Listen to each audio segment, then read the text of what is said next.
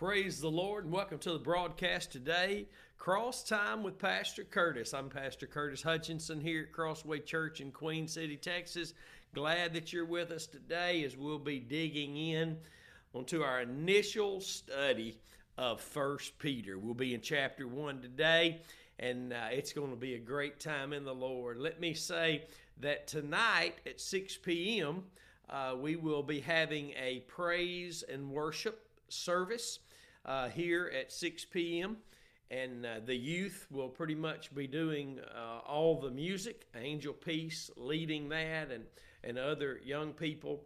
But it will be streamed live. And uh, again, it's at 6 p.m., a praise and worship service this evening right here at Crossway Church. If you're anywhere in the area, come on out. Let's praise and worship our faithful Lord, and it will be streamed live for you. And uh, we're excited about what the Lord is doing all over the world as He is preparing His church to go home. Hallelujah. Uh, this is going to be a wonderful Bible study, uh, and I've, I've never really taught First uh, or Second Peter. Uh, I've written commentary on both of them, verse by verse, and uh, the, both of those uh, commentary writings are on our website, thecrosswaychurch.com. Click on the store icon, and both of those commentaries are available for you and uh, there. Uh, but we're going to endeavor to uh, teach on first and second peter the lord will probably have come for us before we get through with this teaching and that will be great but today first peter uh, chapter 1 we're going to dig into this, and uh, there's just so much uh, in this that the Lord gave to us through uh, the Apostle Peter. Peter was uh, quite a character, quite a man, and uh, had a heart for the Lord. And uh, I want to to begin this today. I want to read some things I, I went and captured, and there's much more than this concerning Peter but I want to just read uh, what I went and, and just uh, took a few moments to capture concerning Peter from the scriptures uh, before we dig in, just to show you uh, what kind of man he was to some degree, and and and all the not all, but a lot of the experiences that he had with the Lord or because of the Lord. So let, let me read some of these to you, and they're all scriptural. They all came, come right out of the Bible. So you'll find them mostly if you read the book of Acts and, and the Gospels. But Peter was arrested uh, and was saved by an angel and returns to preach in the temple and is arrested again. Peter is one of those folks that just didn't have much quit in him and uh, the Jewish leaders asked Peter to discontinue preaching. Peter boldly testifies of Jesus Christ anyway. Peter sees a vision of unclean and clean animals, which leads to the gospel being taken to all the world. You know the story of Peter having a vision and Cornelius, uh, the story of Cornelius. Peter heals a lame man at the gate of the temple. Peter confronts a couple about breaking their covenant of consecration. Both the man and the woman die. We know that story well. Peter and John go to Samaria to give the gift of the Holy Ghost. Peter rebukes Simon for wanting to purchase priesthood power or purchase the Holy Spirit. On the day of Pentecost, Peter delivers his first recorded public discourse. Peter heals Aeneas and raises Dorcas from the dead. Now, we're talking about what the Lord Jesus Christ did by his Spirit through this man, uh, Peter, the Apostle Peter. Peter delivers his second recorded discourse calling the Jewish leaders to repent and believe in Jesus Christ, whom they had killed. Peter's power is so well respected that people flock to fall under his shadow to be healed. We're talking about a man who, though made many mistakes, was used by God greatly, and that ought to encourage us because one thing's for sure we've made many mistakes. Uh, and the next thing that's for sure is God won't throw us out, and He'll keep using us just like He did Peter. Maybe not in the same avenue degree, but He will use us according to His will no matter or in spite of our inadequacies or shortcomings or, or every time we fall, He's there to pick us up and to keep using us along the way. Peter cut off the guard's ear. Peter walked on the water. Peter was rebuked by Jesus and called Satan. Remember when Jesus told uh, Peter, Get behind me, Satan? uh, told him you favored the things of men more than the things of God. And Peter, Peter knew how to receive a rebuke. Remember, Peter was rebuked of Paul in Antioch and told that he was to blame for, for leading others into hypocrisy. Galatians chapter 2. Uh, Peter saw Jesus transfigured on, on the Mount of Transfiguration, saw his body glorified right there and uh, Peter ran. And uh, in, in that setting on Mount uh, of Transfiguration, if you read that story, you'll see where Peter thought it was just, man, this is it. This is beautiful. This is it. And, and, and he, he wanted to just let us build tabernacles here. And the Bible says, while he thus spoke, the Lord interrupted him and said, This is my son. Interrupted Peter and said, This is my son, hear him. And uh, Peter reminds me of me sometimes, always trying to talk too much instead of listening to the Lord. Uh, but the Lord will interrupt us. The Lord will interrupt us because what He's got to say is of utmost, far more importance than what we think or what we've got to say.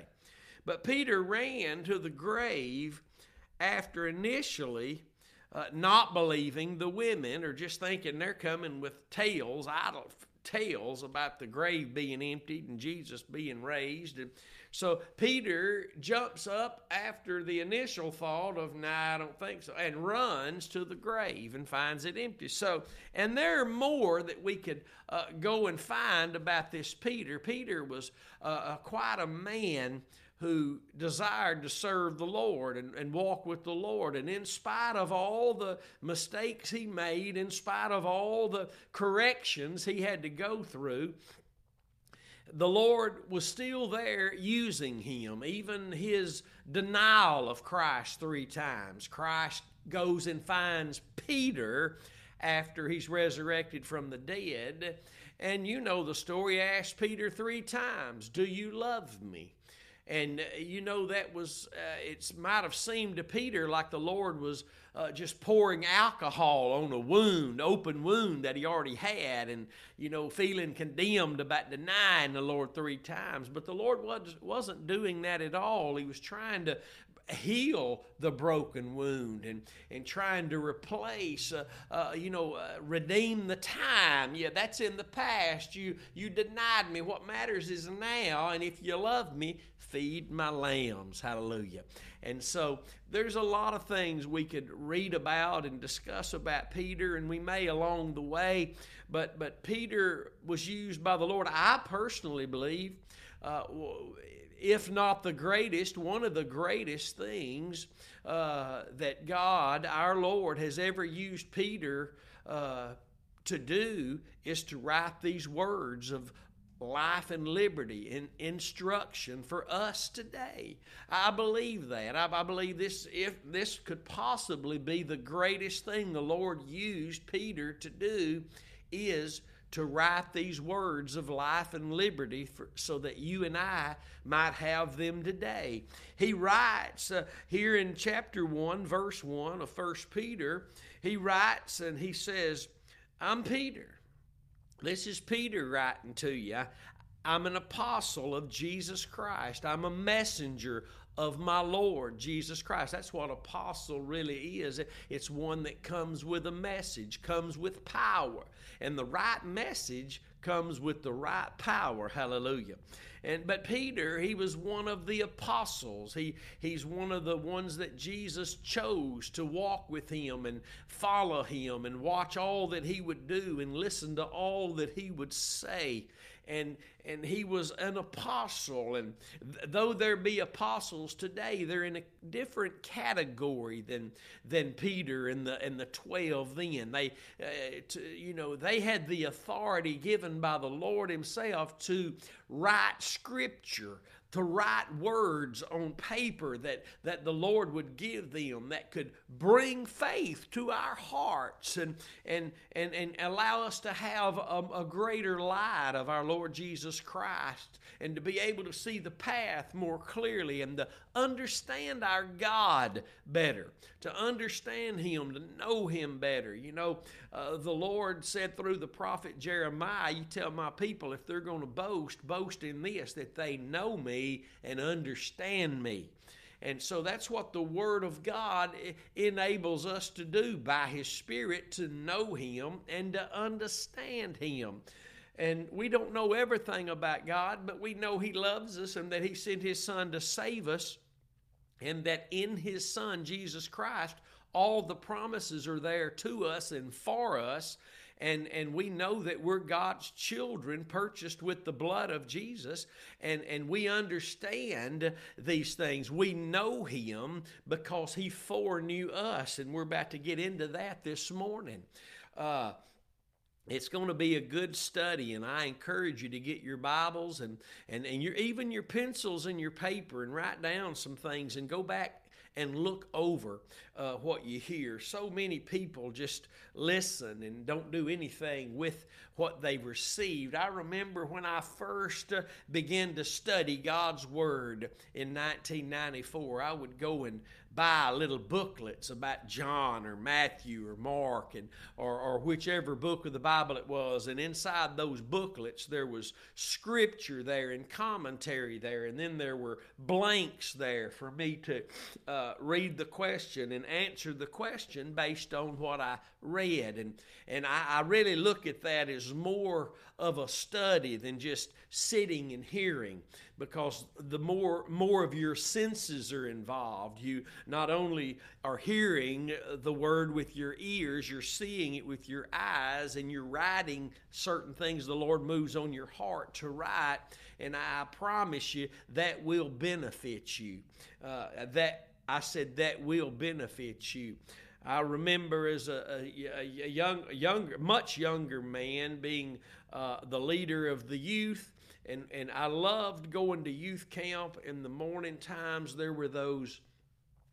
Uh, 30 minute, half hour to 40 minute sessions where all the all the kids, all the young people were in this sanctuary, but they were spread out they weren't sitting just all bunk. There was there had to be some distance between everybody, and just some background worship instrumental music was playing, and and everybody had their Bibles in their laps, and and and just in the Word of God, asking the Lord to show us, show us his Word for us. Show us, guide us into His Word, speak to our hearts. And I'll never forget those moments. They were so special and they played a part in even the way that the Lord has uh, constructed in my life my study time and, and just to listen, to look at the Word of God and to listen and, and, and take in my hand uh, uh, something to write with and write down what He is ministering to me. And, and that doesn't have to be the way everybody studies, and it's not. But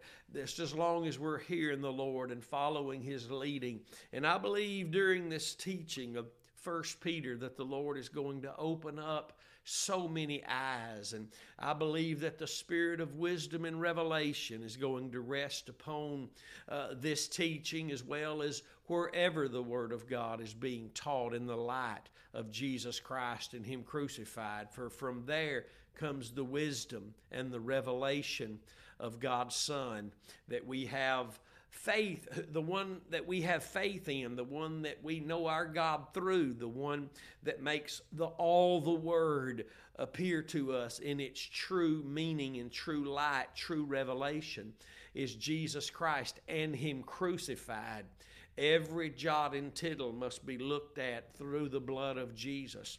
And as we see in this first chapter, in this first verse of Peter, He says he's an apostle of Jesus Christ. He's this messenger that comes with me, with with a message, and, and and and when God has a message in the heart of His people, there will be power there, not only to deliver that message, but for those who believe the message will also uh, experience the power through faith in that message. But he's writing this and, and, and don't make a mistake, my friend, and think this is not to you and me just because we're not the strangers that were scattered then throughout Pontus and Galatia and Cappadocia, Asia and Bithynia.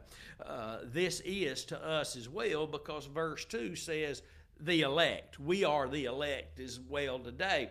But this was written specifically in that time uh, to a people in that time. Uh, you have to understand that even under the old covenant and things, some of the things written in the new covenant were written to people at that time, living in that moment under those conditions, but there's nothing new under the sun. There's nothing new under the sun. Uh, so that it's called, uh, I forget what they call it, first reference, second reference, something like that. Like the prophets would declare something that was real for them in that hour, but it also pointed to Christ. He said that, that the scriptures were about Him. The volume of the book was written of Him. Uh, but, the, but, the, but the prophets didn't only speak of that which was to come, uh, they spoke of that which was to come in their day and that which was to come many days later on a hill called Calvary.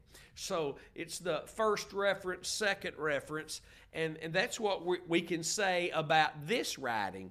Uh, this, although this is written to new covenant people, when it was written, it was specifically writ, written to what we've heard before. That phrase we've heard to the strangers, but you've heard that phrase, the exiles of the dispersion. When when Jesus gave his life, was buried, and resurrected on uh, uh, on the third day, uh, Jews were still being saved. You, need to understand that Jews were still being saved. Uh, in that day, pretty much most of whoever was being saved during that time were Jews. Uh, uh, Gentiles would begin to be saved, and of course, here we are today. But when when the Jewish people would be become believers in Christ, they would be dispersed everywhere because the Jews that were still hung up under the old, uh, the law of Moses, uh, the letter of the law and refused to receive Christ as Lord and Savior, uh, then, then they, they expelled them. They got rid of them. They didn't want anything to do with them for the most part. Uh, but again, there were, now I mean that, for the most part, almost all the Jews of that day rejected Christ. There was very few that received the Lord Jesus Christ. And I know that 3,000 people got saved on the day of Pentecost, the Bible tells us, but they were not even all Jews. Those were people who came from all over the place, uh, the surrounding regions. So, in that day, for a Jew to accept Christ, uh, in, in the rest of the Jews' mind, he was no longer a Jew. So, you're expelled. You're out here. Families got rid of their own own family members. You got to get out of here. You know, this guy came along, this Jesus, he just rejected and refuted the teaching of Moses and doing things on the Sabbath day and all those things. And and and uh, they, I mean, these were again. Let me quote this phrase to you. They were exiles of the dispersion, a great dispersing, a great scattering, if you will, of Christians because of their faith in Christ. Uh, to some degree, that's happening even among what's called Christianity today. A lot of it is true Christianity, but there's a dispersing now and a gathering back to the sacrifice, and it's causing no small stir in the body of Christ. Uh, God says in Psalms chapter 50, verse 5, Gather my people together unto me that have made a covenant with me by sacrifice. And so God is calling his people back right now to their first love. And he doesn't expect you to ever leave again and have to be called back again. If you leave, he will call you to repentance, to return to your first love, back to the the focus of Calvary and what Christ did there for us, but He doesn't expect us to leave there. So these Christians of the earliest of the early days of the early church were dispersed all over the land Pontus, Galatia, Cappadocia, Asia, and Bithynia. And there were other places as well that they were dispersed, but it was because of their faith in Christ. They believed He is the Son of God. They believe He came to take away their sin. They believe that He is the door into the new covenant. He is the door into the new, and uh, that that they believe what He taught, and and they believe uh, because they saw his miracles and they believed what he said, uh, the words he spoke. That even Jesus in John 6 said, The, word, the flesh will profit you nothing. But the words that I speak, they are spirit and they are life. Hallelujah to the Lamb. Glory be to God.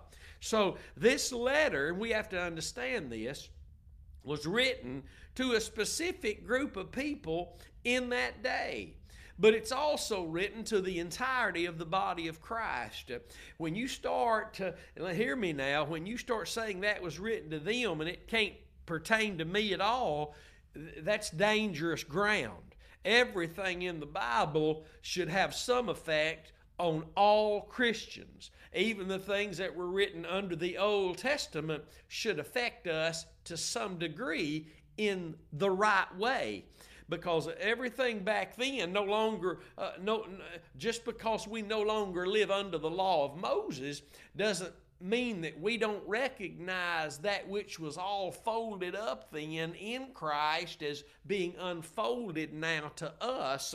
And all of the words spoken under the old covenant were folded up and hidden in the mystery of Jesus Christ and him crucified.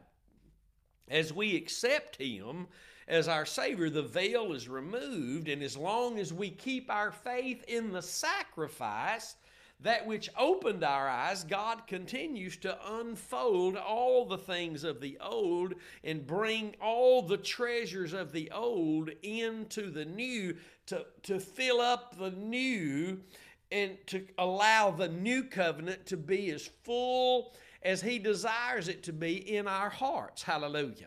So, uh, this is written to us, and we recognize that because what verse 2 tells us that he calls them elect according to the foreknowledge of God the Father through sanctification of the Spirit unto obedience and sprinkling of the blood of Jesus Christ colon, grace unto you and peace be multiplied.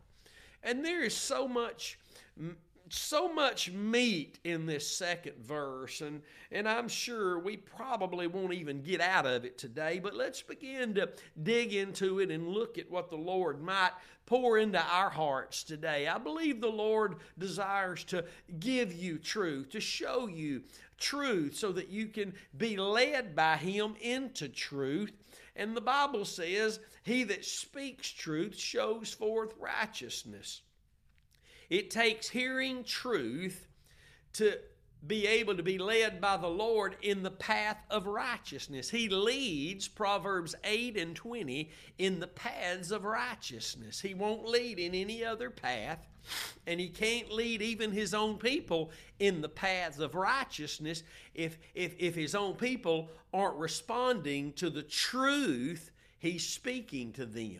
Truth has to always be attached to the one who is the truth.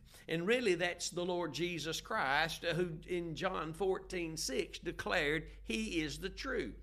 But also in 1 John chapter 5, we find that the Spirit is truth because it takes the Spirit, it takes the truth to get you into truth. Mm. But we, that's one of those things you need to get that pencil picked up and write it down and let the Lord begin to show you how to meditate in these things. It takes the truth to get you in the truth. It, we can prove that by what Paul told the folks in Galatia, one of the places Peter's writing to here, and, and, and, and reminding them that you, you, you know, are telling them, uh, or you've been bewitched. Who bewitched you that you no longer are obeying the truth? You see, we got our beginnings in the truth. It was knowing the truth that made us free from sin. You understand that? John 8 32. When you know the truth, the truth will make you free from sin.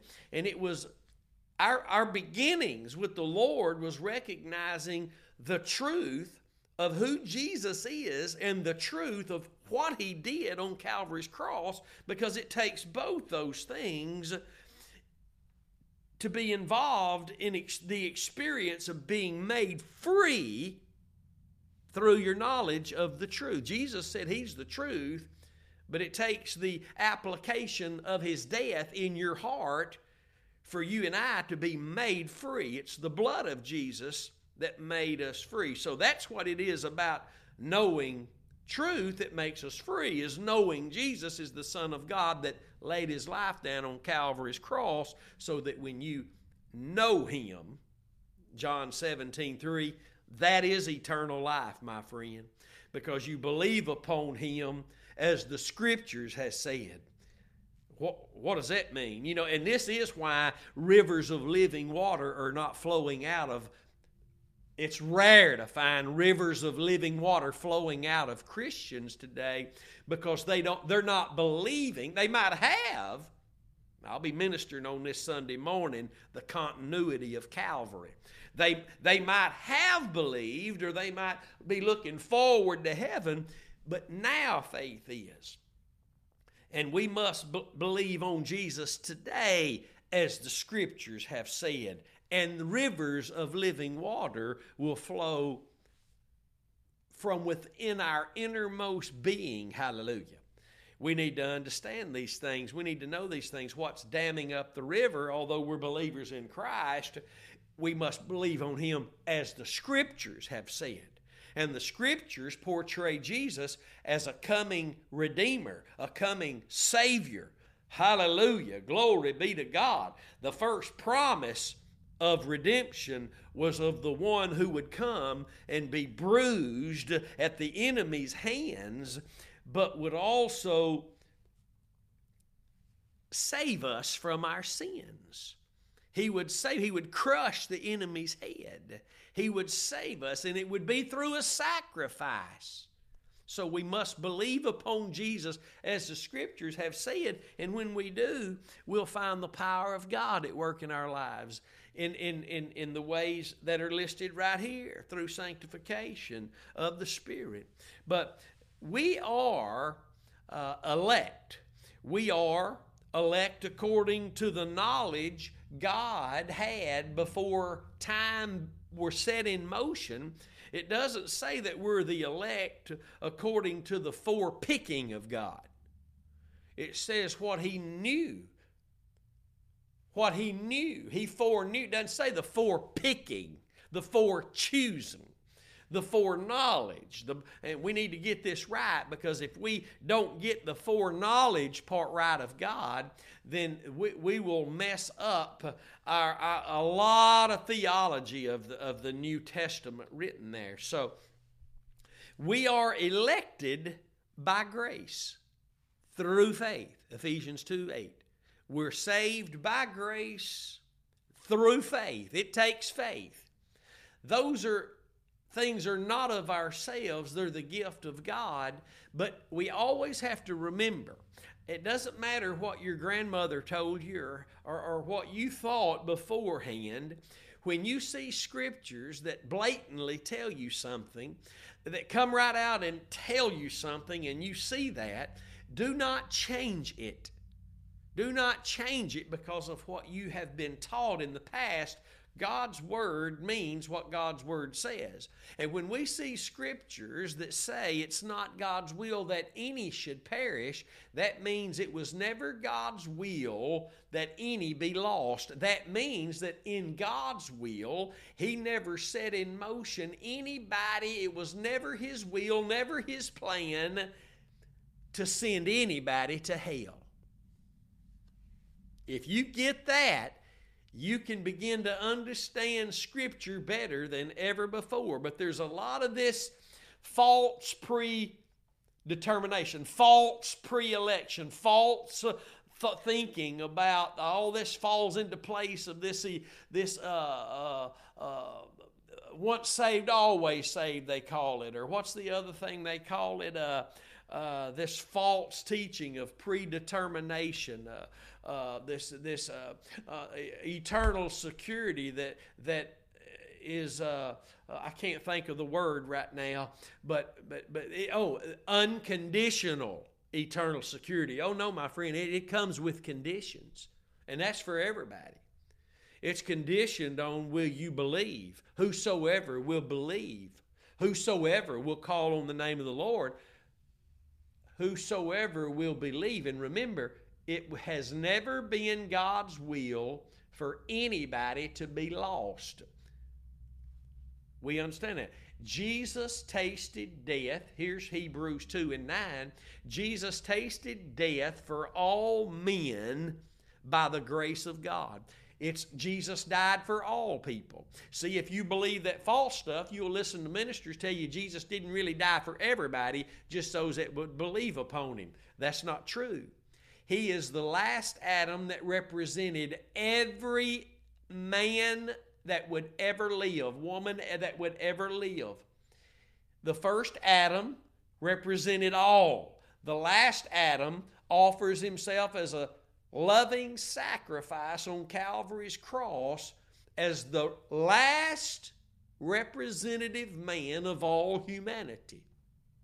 The Bible says he tasted death for all men. So you just got to stick with that. Whatever else you've had wrong, whatever else you've thought out there, you got to let the Holy Spirit teach you the truth about those other things. No, no. Don't run to some preacher that'll tell you, well, the Bible really. No, no. You're not going to do well if you do that.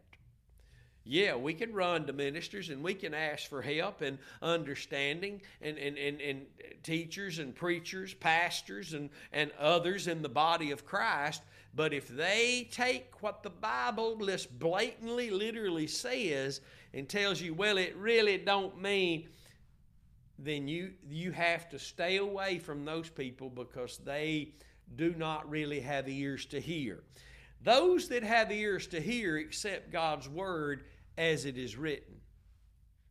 And, and we won't get into all the different this and the different that because all the Bible, Jesus said, is about Him, written concerning Him. Uh, Luke 24, 44 through 46, uh, uh, Psalms chapter 40, verse 7, Hebrews chapter 10, verse 7, Luke, uh, I'm sorry, John chapter 5, verse 38 and 39.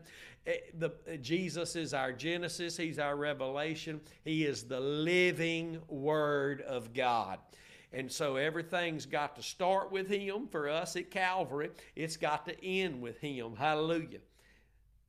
All things are by Him, for Him, through Him, and will return to Him on their knees to declare Him as Lord. We need to understand that. So we've been elected. This letter is to the elect. You, if you're a Christian, you've been elected by the grace of God through the faith of the Lord Jesus Christ. You've been elected by God by grace through the faith of the Lord Jesus Christ. And when we heard that gospel, convicted of our sins, guilty of sin, we accepted that way out of guilt and condemnation, the way out of a journey headed running fast to hell, and now we are the children of God. We've been elected by grace through faith. And that not the not, not, not of yourselves, but the gift of God.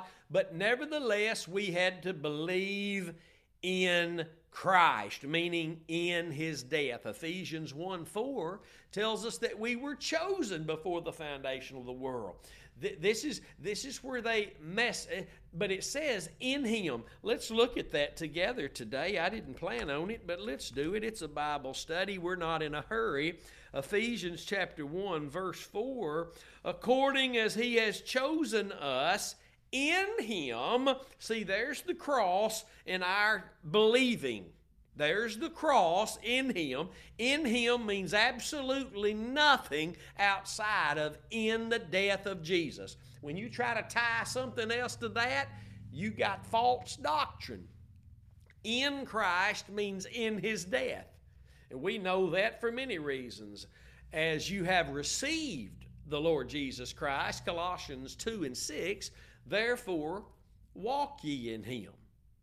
You received him through faith in his death. And I love this. When the Lord saw you believing in the death of Jesus Christ for the forgiveness of your sins, he took you and immersed you into that death. Romans 6, 6 and 7, Galatians chapter 2, verse 20. We were crucified with him. We died with him. We're dead hidden with Christ in God. We, we were immersed into the proper place our faith went, which was in Christ, meaning in his death. We were immersed, baptized, Romans chapter 6, verse 3 tells us, into the death of Jesus. Hallelujah. That's good stuff. Where God sees that proper faith, that object of faith, that's where He takes you in Christ. That's why all Christians must keep their faith in Christ, in the death of Christ, in the place that God chose them before the foundation of the world, according Ephesians 1 and 4. According as he has chosen us in him before the foundation of the world, that we should be holy and without blame before him in love. Notice also that in love is based on in him. If we walk with our faith in Him as it was when we began, because God's always calling His people back to where you started. Jesus is, He is the Alpha and the Omega.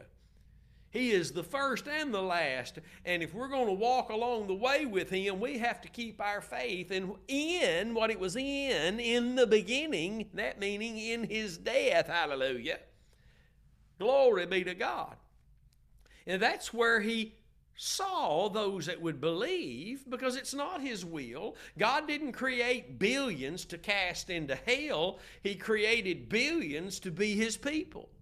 But he saw, he foreknew who would never receive him. I recently read about a, a, a, a from oh long, long ago, far beyond any of our days, some uh, German scientist that was a, an atheist, he claimed, and and, and he told a preacher, he said, I don't care if God come and stood right before me, I would I would not believe in him just that much more. Because some people, like Pharaoh, we see, God used Pharaoh, but he used Pharaoh's hardened heart. The Bible says God hardened his heart. You see, if we don't understand that it's not God's will for any to perish, we'll take that and mess that up. We'll mess that up. We'll mess up when the Bible says that the Lord hated Esau and loved Jacob. We'll mess all that up if we don't understand that it's not God's will for any to perish, that Jesus was sent to cover all the sins of all the world, hallelujah, and did do that. If we don't understand those things, then we will, our minds will be carried off into some prideful avenue of God chose me, but He didn't choose them. No, God chose those He foreknew, those He saw believing in Christ Jesus. Yeah, he will harden the heart of many people and use them in many ways, different ways. Like Pharaoh, the Bible says he hardened Pharaoh's heart. But why? He just didn't come along and say, Well, I'm just going to find somebody I can harden their heart. No, he, he found someone that he knew would never believe in him, and he chose that man to harden his heart to make an example of his of, of God's glorious power through him. You have to understand these things. You can't believe that stuff about God just uh, created Pharaoh and, and never gave Ch- Pharaoh even a chance to believe he's just destined to go to hell. He never had a chance. No, everybody's got a chance because it's not God's will that any should perish, but that all should come to the saving knowledge of the Lord Jesus Christ. Jesus tasted death for all men by the grace of God. You just keep your heart trusting in what the Bible says and ask the Holy Spirit to help you with the other things that you don't understand, and He will, remembering it takes truth to reveal truth. It took Jesus coming full of grace and truth to reveal truth, to get us in the truth.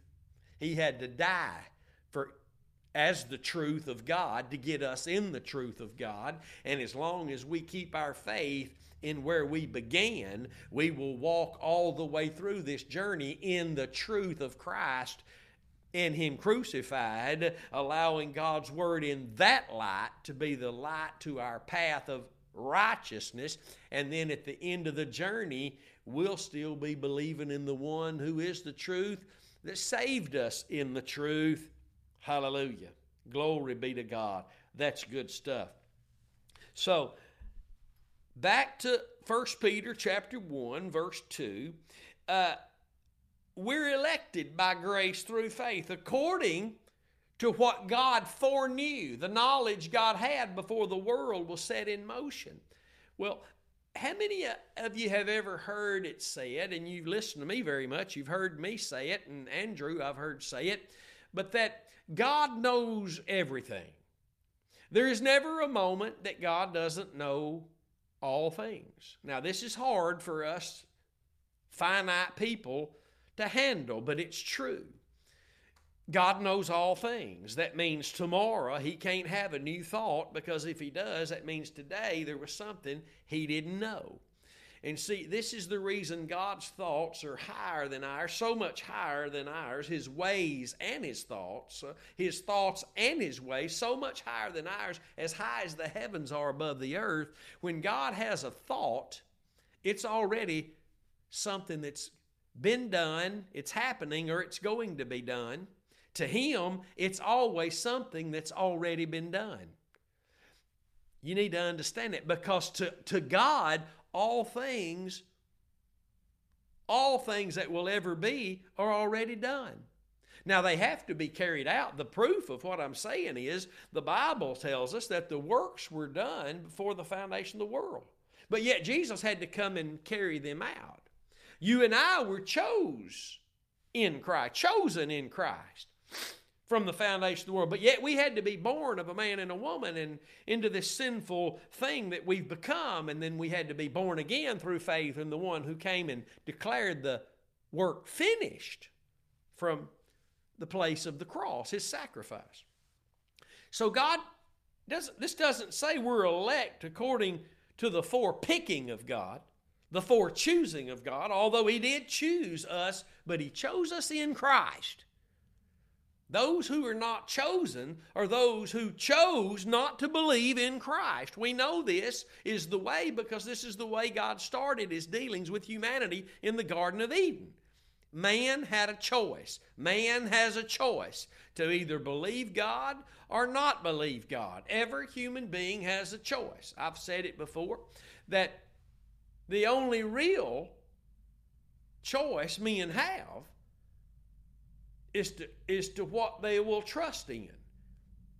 That's really the only true choice men have.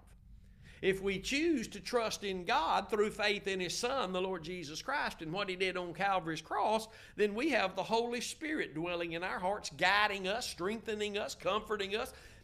But if we choose not to believe in the cross of the Lord Jesus Christ, the sin nature rules and reigns and dominates us deceives us, keeps us slain. Even if the Christian turns away from Calvary and starts accepting all these fads as though it's the power to keep us and to sanctify us, which we'll see in the scripture that these things being offered by men today can't play a part in that at all. all they can do is cause the sin nature to revive and slay, deceive us and slay us. Romans chapter 7, verses 9 through 13. Write it down, read it later. So God foreknew, God foreknew everything. Let's just go ahead and get that on the table. And God, again, his thoughts, he can't have a new thought. That means he's already known everything. Today, he knows everything.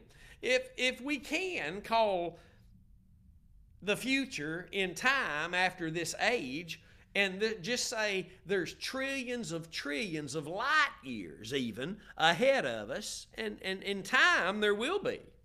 If time will even matter to us in the days ahead, I doubt it will.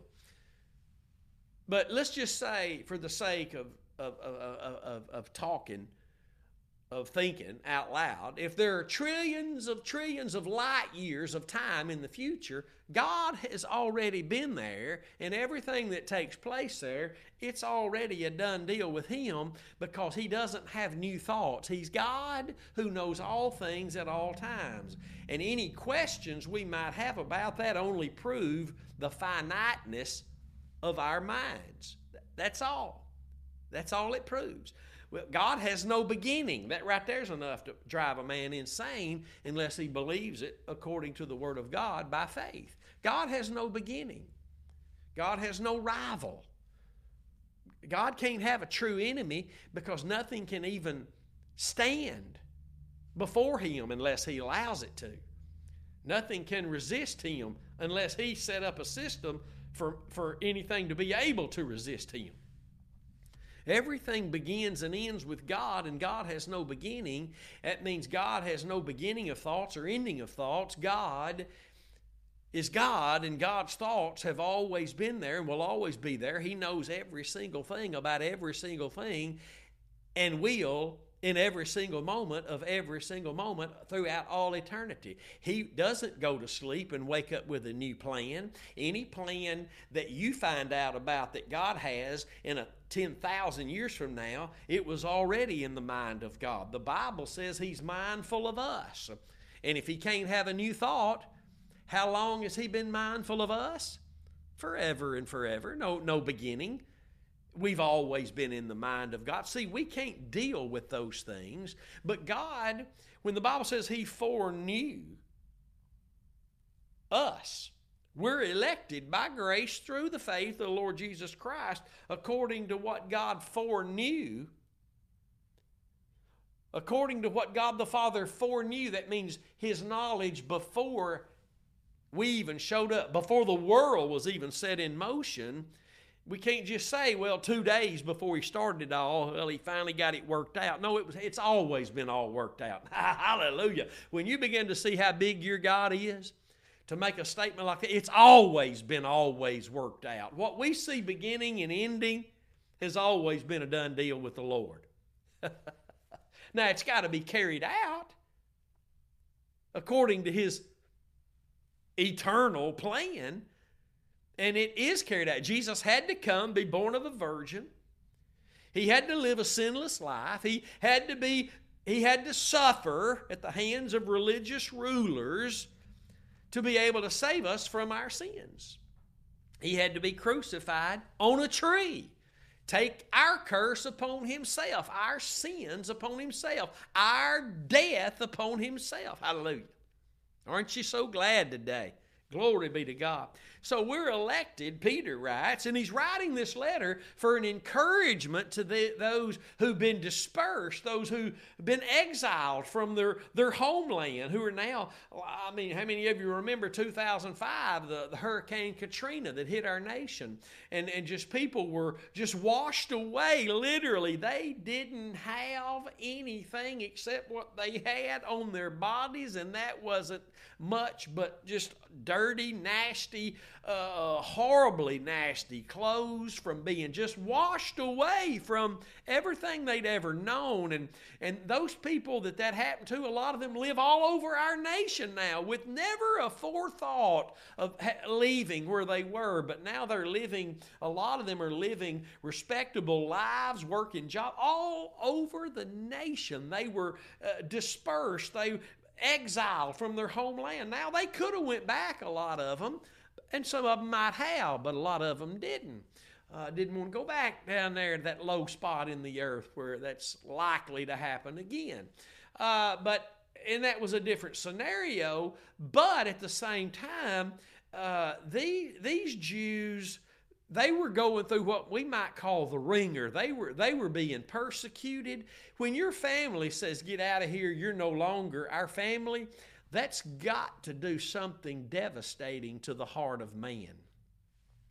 We we know today a little bit about what they knew. I, I mean, a minute little bit. We we uh, we know a little bit more of that when the Lord not only saved us but when he got us back in functioning in a local church with a body of believers, we knew a little bit more of that uh, because of those who uh, say the things they do.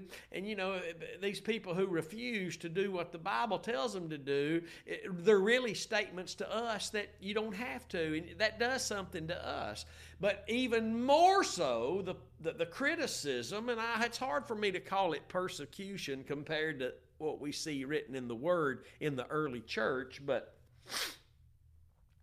the criticism and that some degree of persecution and the rejection begins to take place even among your own families when they don't understand and refuse to receive what you're believing about the cross of Christ, how it has to be the only object of faith, how the Holy Spirit doesn't work with, without your faith being in the, within the perimeters of the cross of Christ, and, and that it can't just be a blanket statement. Well, I got saved, I'm a Christian by the blood of Jesus, but it has to be the you're telling the Holy Spirit can't work in your life without your faith in the death of Jesus. And let me say something that means whatever your faith is in, you're participating in.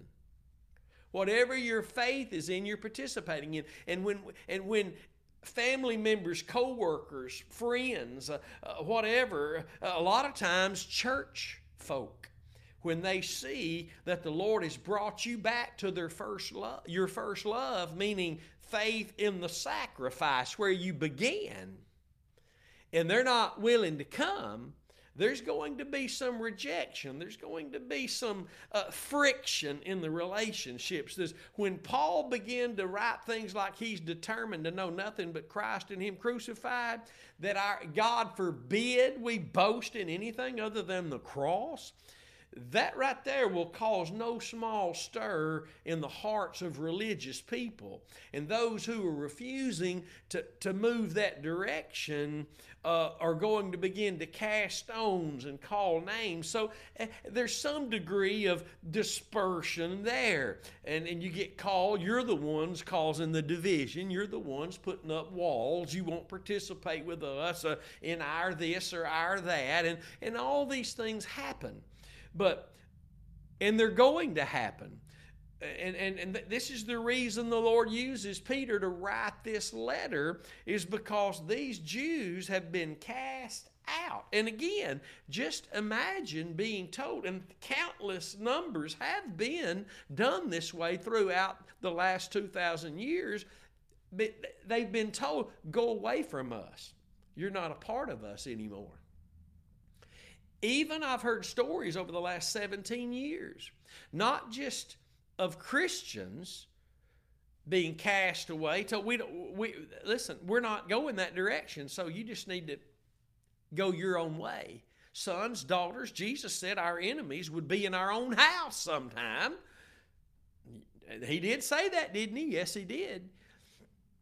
But but now when when the Lord is bringing this message of the cross back into the church, this this drawing his people back to his side, drawing his people back to their first love. And, and the more they are determined to know nothing but that and boast in nothing but that, and the more they allow him to see the scriptures written with the blood of the lamb, then uh, they're going to be criticized and, and, and dispersed. Well, I've even heard uh, of ministers what I was getting to. I've, I've been told stories of preachers, pastors telling people when they start talking about the cross all the time that you, you might need to go over there to that church. That's where the, you might need to, uh, uh, you know, you might need to, this might not be, our church might not be the best fit for you. I remember years ago when we were a few miles out here in the country in our really early days in Bloomburg, Texas and, and we had a little community center we were meeting in to preach the message of the cross and begin our teachings of the Word of God in this context way back in 2005 and 6. And right down the road, you could see it down the road on the other side of the street. Uh, there was a denominational church. I won't even give its name, but a man showed up at our church one morning. Really, it was a African American man. Uh, he showed up and told us. He said, I, have been looking for the uh, your church. You know, I went down here first because I didn't know where it was at, and this is just a community center. I, I went down there to that church, and and there were men on the front porch. And when I got out of my car, they asked me, "Can we help you?" Now get this now. Instead of come on in, can I help you? You know, and, and that, that's not even the, the amazing part. The amazing part is the man in the car, he got out of the car and he said, I'm looking for that cross preaching church. And the gentleman on the front porch pointed down to our church and said, That's that church down there on the other side of the road. What am I telling you this for? Because there is a dispersion taking place now. There is a, a, a line being drawn now. There is a wake up call going out now. And those who hear the one who's speaking from heaven are going to hear the same call that Moses came down the mountain and declared. Who's on the Lord's side? Who's going to repent, come back to their first love? Who's going to come back to the place where we can all be gathered together? Unto the Lord at the sacrifice of Christ. That's where we gather together. That's where we make a covenant with the Lord. Every other thing is not going to hold up in the scourging when it comes, when the flooding comes. Everything, every other covenant's not going to stand, not going to hold up. So Peter writes to these dispersed Jews and to us even today because we're children of God who have been brought out of the world, though still in the world. We're out of the world, but we're just no longer of the world. But not only that, but the Lord has brought us back to our first love, back to the place of sacrifice, back to the place where we can learn to present our bodies living sacrifice unto Him, and that become our reasonable service. Hallelujah to the Lamb. Glory be to God. So we need what's written here. We need the, all the Word of God, but we need what's written here now because there's a line that's been drawn over the last 25 years, and it's been the same line that's been there during the whole church age period, but it's being seen more clearly now, recognized more clearly now, and God is drawing, calling all of His people, not just a few, He's calling all of His people. Moses said, Who's on the Lord's side? To all 12 tribes. And you can read this in Exodus 32, but only a portion of one tribe came out. And to those small number of Levites, He gave the reward of tending to the things of the priesthood, the things pertaining to the sacrifice, the things pertaining to Christ. Hallelujah. Praise be to God. So we'll get more into this next Friday morning. I'm just plumb excited about it, and I'm looking forward to more of it. And uh, share these teachings on Facebook. I thank God for your comments, questions. I thank God for those of you who tune in or a part of the teaching here. But be a greater part. Publish, publish, publish the Word of God, publish the truth. Join us in God's reach through us to send the gospel to the lost and to a backslidden church that God is most definitely bringing home. Hallelujah. Uh, don't forget tonight, 6 p.m., we're having a praise and worship service. It'll be broadcast live on the Pastor Curtis Facebook page and the YouTube channel, Curtis Hutchinson 316. And uh, you don't want to miss Sunday morning's message, even if you have to watch it after uh, sometime. The message will be the continuity of Calvary living in the moment. You're going to be blessed. Those of you who love the truth, you have a love for the truth, you will be blessed. If the Lord stirs your heart to be a blessing prayerfully or financially this ministry, please do so. We, we're not hurting for anything. God has given us all things in Christ Jesus.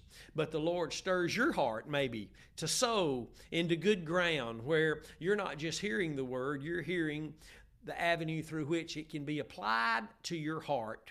The words of righteousness. And I praise God for what He's doing here and what He's doing there in your life. And I believe today will be a great day that the Lord will impart into our hearts and touch our bodies, our minds, and everything about us. And I give Him praise for that. You can sow financially into this ministry as you give an offering unto the Lord through this work of God here in Crossway Church by looking on the website, thecrosswaychurch.com, or you can simply text the word give to the number 903 231 5950. Praise God. Love every one of you. Don't forget to look on the website, hit the store icon and the commentaries, the preaching CDs. Angel Peace has her music CD on there. You would be superbly blessed by it. Praise God. I love every one of you. I'll see you next time. Until then, stay determined to know absolutely nothing but Christ and Him crucified. We'll see you then. God bless you.